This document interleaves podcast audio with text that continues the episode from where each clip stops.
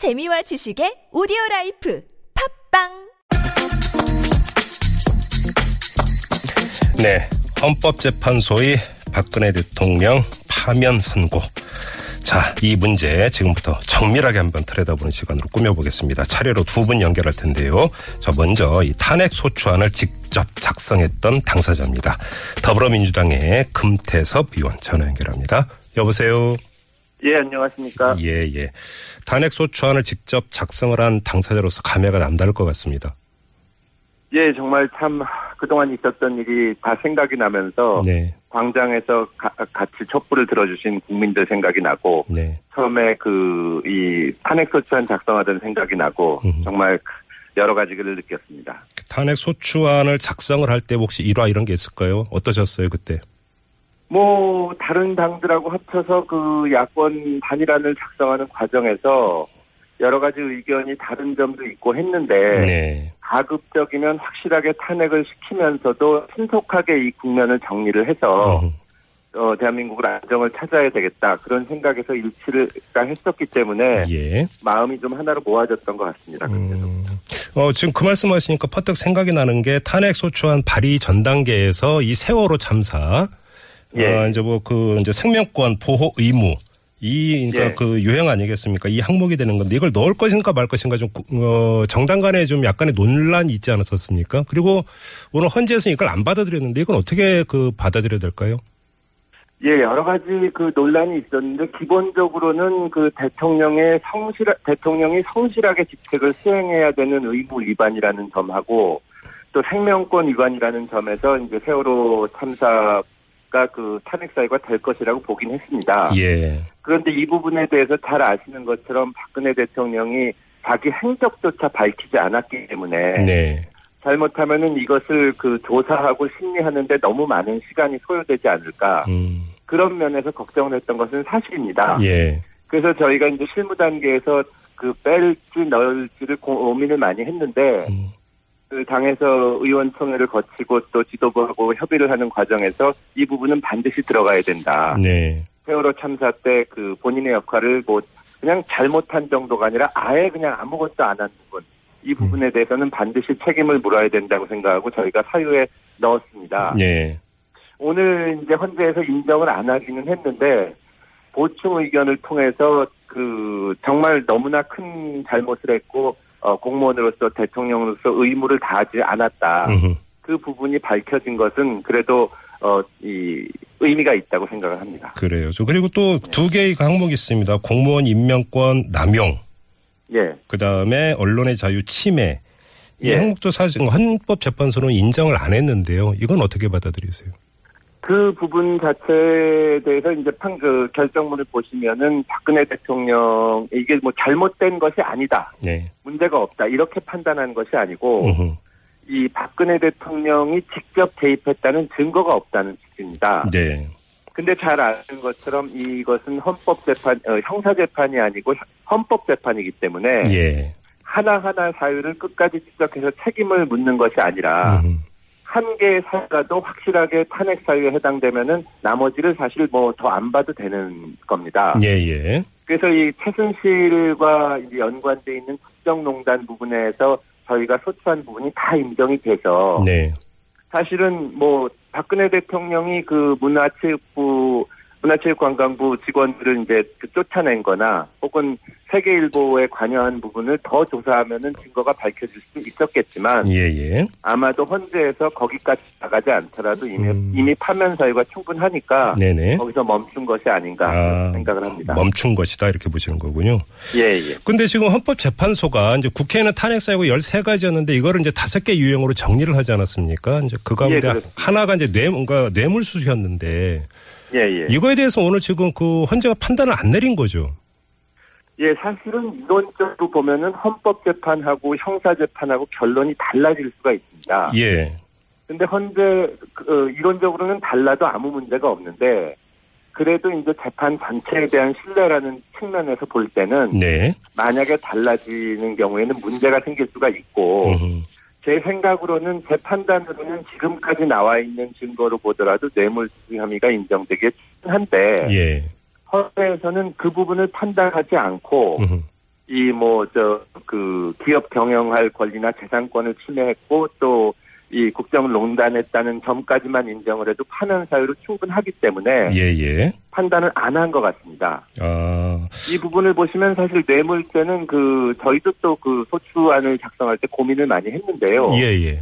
법리적으로도 많이 따져봐야 되는데 음, 이 헌재 결정문을 쭉 읽어보면 8대 0 전원이 찬성하는 의견을 모으기 위해서 노력했다는 현- 흔적이 보입니다. 예, 예. 그러니까 뇌물죄가 꼭 그것을 인정하든 말든까지 가지 않아도 파면 사유로 충분하다면 그 재판관들 사이에 최대 공약수만 가지고도 할 수 있지 않나. 음흠.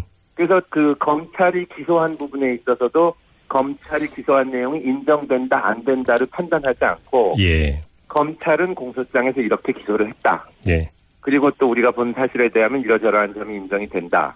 그래서 파, 어, 이 헌법소 의지가 전혀 엿보이지 않고 음. 어, 파면 사유로 충분하다고 판단을 한 것입니다. 예. 좀 이 점도 궁금한데요. 이제 그 각각의 항목에 대해서 헌법재판소가 이제 판단을 내렸고 이걸 밝히지 않았습니까? 근데 예, 좀 예. 이제 그 이제 수사가 다시 검찰로 돌아가서 제2기 특별수사본부 하에서 이제 수사가 진행이 될 텐데 예, 예. 혹시 현재 이런 판단이 검찰이 수사에서 일정하게 가이드라인 비슷하게 작용할 가능성 이건 어떻게 봐야 되는 겁니까? 그렇게 되지는 않을 겁니다. 예를 들어서 그 세계일보의 뭐 사장을 어, 쫓아내게 압력을 행사했다는 부분이 있는데요. 예. 그 부분에 대해서 헌재에서 대통령 박근혜 대통령이 직접 개입했다는 증거가 없다고 했는데 네.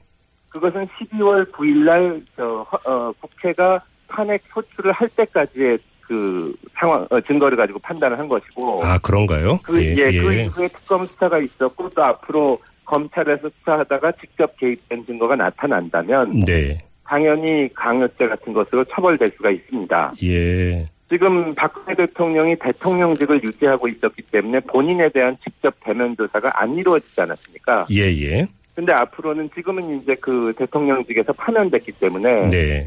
본인에 대해서 조사가 있을, 예, 있을 거고 또 뭐 최순실 그 관련자와 대질 조사 등을 통해서 네. 거기에 개입한 것이 밝혀진다면 당연히 처벌할 수 있고 그것이 헌법재판소의 결정과 모순되지 않습니다. 아, 그렇군요. 예. 일전에 저희하고 이제 인터뷰하면서 여쭤봤던 내용이 이제 그때, 그러니까 제가 여쭤봤던 것 중에 하나가 대선이 끝날 때까지 박근혜, 이제는 전 대통령이죠. 전 대통령에 대한 수사를 유보하는 방안, 이거에 대한 입장을 여쭤봤을 때, 예. 의원님께서는 이게 뭐 지금 뭐 재판이 진행되고 있는 여러 가지 사정을 고려할 때 그건 자체가 불가능하지 않는가 이렇게 이제 진단하신 바가 있는데 맞습니다. 그 생각은 지금도 변함이 없으십니까? 제가 왜 이런 예. 질문을 드리냐면 그 예. 파면 결정이 나면서 박근혜 대통령에 대한 어떤 사법적인 뭐 예. 수사라든지 처벌 같은 경우는 조금은 유예하거나 뭐 할 수 있지 않는가라는 주장이 조금씩 나오는 것 같아서 좀 여쭤보는 겁니다. 그것이 근데 현실적으로 만약에 가능하기 위해서는 지금 이재용 부회장 같은 경우에 혐의를 전면 부정하고 있고 예, 그랬죠. 예. 최순실 씨도 그러고 있는데 네. 이 사람들에 대한 공소를 유지하기 위해서는 그 가장 강력한 이 관여자인 박근혜 대통령의 조사 어, 대한 조사가 불가피합니다. 네. 만약에 그것을 대선 이후로 연기를 하자 그러면 음. 두달 넘게 재판이 진행이 안 되게 되는데 네. 사람이 구속돼 있을 때는 1심 재판을 6개월 내에 끝내야 됩니다. 네. 그래서 만약에 박근혜 그 전 대통령에 대한 수사를 연기하려면 그 이, 어, 이재용 부회장이나 최순실 씨나 뭐 차은택 씨나 전부 보석으로 석방을 해야 됩니다. 음흠. 근데 그러면 사실상 증거인멸의 우려나 도주 우려도 너무 높고 예. 재판이 불가능해지기 때문에 네. 저는 수사를 연기하기가 현실적으로 불가능할 것이라고 생각합니다. 알겠습니다. 자, 말씀 여기까지 듣죠. 고맙습니다, 의원님. 예, 예, 감사합니다. 네, 지금까지 탄핵 소추안을 직접 작성했던 더불어민주당의 금태섭 의원이었고요. 또 한 분 연결하겠습니다. 헌법재판소 헌법연구관을 지낸 분이죠. 노희범 변호사 연결하겠습니다. 여보세요. 네, 안녕하세요. 네, 안녕하세요, 변호사님. 자, 이제 다 끝났으니까 혹시 8대0 예상하셨어요, 변호사님? 어, 내심 저는 뭐 사실만 인정이 된다면, 네. 어, 뭐, 법리적으로 대통령을 파면 선고하는데 재판관들의 판단에 어려움은 없을 것이다. 라고 음흠. 생각을 했습니다. 예. 사실 뭐, 오늘 결정을 보고 사실이 인정이 돼서 음. 파면이 선고되는 음, 걸 보면서, 네. 어, 뭐, 제 예상은 어느 정도 맞았다고 봅니다. 네. 일전에 저희하고 인터뷰를 할 때 이제 다섯 개의 항목 가운데 이거 이거는 좀 인정되기 어려울 수도 있다라고 전망을 하셨는데 사실 그대로 나왔어요. 현재 그 선고 내용을 보면은 네. 근데 조금 전에 금태섭 의원에도 여쭤봤던 내용인데요. 좀 저희가 궁금한 게 네. 현재 스스로 다섯 개의 항목을 그 정리를 했고 그 중에 하나가 뇌물수수였는데 이거에 대해서는 지금 판단을 안 내렸거든요. 이건 어떻게 받아들여야 되는 겁니까? 뭐 실제 판단을 유보를 하긴 했습니다만 네. 어, 사실은 어, 헌재 결정문을 자세히 보시면 네. 그 비선 실세 비선 조직에 의한 어떤 어, 국정농단을 허용함으로써 어, 국민주권주의와 법치주의 위배 여부에 관한 판단 내용에 다 들어가 있다라고 네. 저 판단을 하면서 예. 헌재가 그 판단을 했습니다. 다만 네. 어, 헌재에서는 그 부분에 대한 사실 인정을 함에 있어서 어, 헌법 그리고 국가공무원법, 어, 공직자윤리법, 부정부패법 위반 사항만 판단을 했고 네. 구체적인 형사법 위반에 대해서는 전혀 판단을 하지 않았습니다. 네. 어, 이는 아마 이네 가지 법 위반 여부만 확인을 하더라도 네. 어, 대통령의 어떤 국정 개입을 허용하고 사인의 국정 개입을 허용하고 그로 인한 그 대통령의 권한 남용이 있었다는 것이. 국민주권주의 원리와 법치주의에 위배되는 것이 분명하고 네. 그것이 파면을 정당화할 정도로 중대한 법 위반 행위였다라고 음. 판단을 한 것 같습니다. 그래서 이 부분에 대한 판단은 이제 앞으로 검찰이 수사를 통해서 어, 형사 법원에서 어, 아마 음, 밝혀져야 될 부분으로 이제 남겨진 숙제라고 보여집니다. 뭐 변호사님께서 지금 이제 형사법 위반 여부에 대해서는 아예 판단을 안 했다고 이제 말씀하셨는데 그럼 조금 네. 전에 이제 그 금태섭 의원에게 드렸던 똑같은 질문. 이 이제 검찰 특수본의 수사와 헌법재판소의 이 판단이 뭐 서로 연동될 가능성은 없다고 봐도 되는 겁니까? 전혀 없습니다. 탄핵 심판은 뭐 제가 여러 차례 뭐 다른 데서도 말씀을 드렸습니다만 예. 헌법재판소 재판부는 헌법재판소 재판부에 제출된 증거, 네. 채택된 증거와 증인들의 증언들을 통해서 대통령을 파면할지 여부를 헌법 수호의 관점에서만 바라본 것이고요. 예. 이것은 결코 형사재판이 아니다. 음. 형사재판이라는 것은 어떤 어, 범죄 행위에 대해서 유무죄를 가리고 그 유무죄에 대한 어떤 양형을 정하는 네. 그 형벌권을 부과하는 과정이지 음.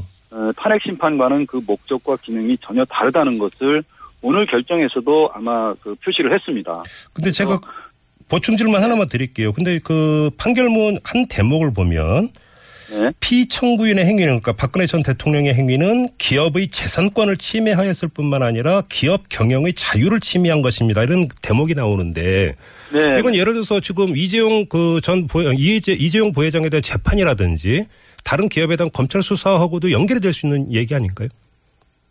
어, 일부, 뭐, 그, 사실 인정이, 네. 그, 형사재판과 일부 모순이 되거나 어떤 뭐, 주장의 근거로서 사용될 수는 있을, 있겠습니다만, 네네. 제가 누차 말씀드렸다시피 헌법재판소에서도 뭐, 그런, 뭐, 발언을 여러 번, 에, 말을 했는데, 네. 탄핵 심판과 형사재판은 전혀 그 목적과 기능이 다르다. 음. 그렇기 때문에 허- 탄핵 심판에서 그 인정된 사실 관계와 네. 뭐 형사 재판에서 인정된 사실 관계가 뭐 설사 그 모순이나 불일치가 있더라도 네. 그것이 뭐 잘못됐다거나 할 수는 없다고 이게 판단이 됩니다. 알겠습니다. 이 그 대리인 대통령 대리인 측의 한 변호사는 뭐 증거 신청이 무더기로, 무더기로 기각될 때 이미 결론을 내린 것이다.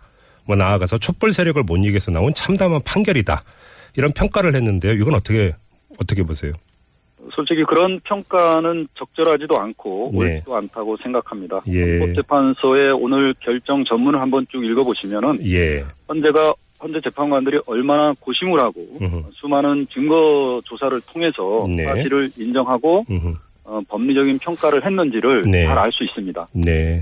뭐 혹시라도 나중에 그 똑같은 일이 발생하면 안 되겠죠. 헌정사에 그것은 비극이니까 발생하면 안 되겠으나 만에 하나라도 나중에 이런 비슷한 경우를 상정을 해볼 때 이- 이번 선고가 이번 판결이 상당히 준용이 될 수 있는 아니 눈여겨봐야 되는 포인트가 있다면 뭐가 있을까요? 뭐 전반적으로 노무현 대통령 그 탄핵 심판의 어떤 결정 파면의 어떤 대통령 파면의 어떤 기준이 네. 이번 박 대통령 사건에서도 그대로 적용이 됐습니다. 네. 이 기준은 앞으로 대통령에 대한 탄핵 사건이 들어온다면.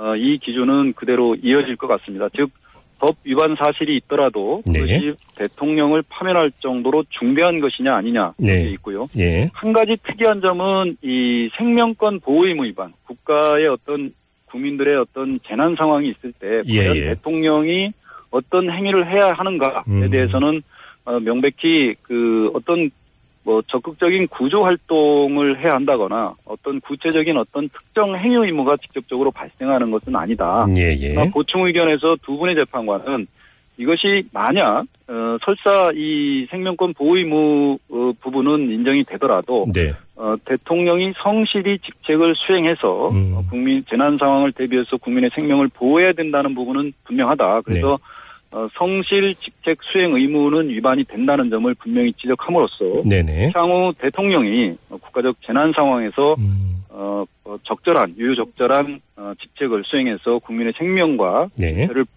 어, 뭐 구해야 된다는 그런 음. 입장을 분명히 밝혔다는 점입니다. 예. 알겠습니다. 마무리하기 전에 하나만 좀 그 간단한 거 여쭤볼게요. 이제 그 여덟 명 전원 일치 판결이 내려졌는데요.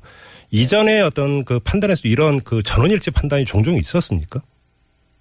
전원일치 판단 많이 있었습니다. 예. 어, 뭐 노무현 대통령 때도 뭐 소수 의견이 있었는지 여부는 불문을 하고 네. 일단은 전원일치로 나왔고요. 음. 뭐, 뭐 일부 어, 중- 뭐 국가적으로 중요한 사건에서도 네. 이제 전원일치 판결이 많이 나왔고 음. 특히 저는 이번 판결이 뭐 재판관들이 어떤 국론 분열로 인한 혼란 상황을 종식시키기 위한 어떤 고려도 있었다고는 보여지지만 예, 예. 사실은 굉장히 법적인 판단을 했다. 아, 어, 거기에 사실이 증거에 의해서 사실을 인정했고 그 사실 인정을 전제로 해서 대통령의 법 위반 행위가 네. 어, 대통령을 파면할 정도로 중대한 법 위반 행위였다는 점을 밝혔기 때문에 네. 어떤 뭐 진보냐 보수냐 뭐 국론 뭐 분열을 뭐 가중시키느냐 이런 정치적 고려가 들어갈 여지 없이 여덟 명의 재판관들이 일치해서 그런 사실 인정과 법적 평가가 있었던 것이 아닌가. 예, 예. 알겠습니다. 자, 말씀 여기까지 듣죠. 고맙습니다, 변호사님. 네, 감사합니다. 네. 지금까지 헌법재판소 헌법연구관을 지낸 노희범 변호사와 함께 했고요.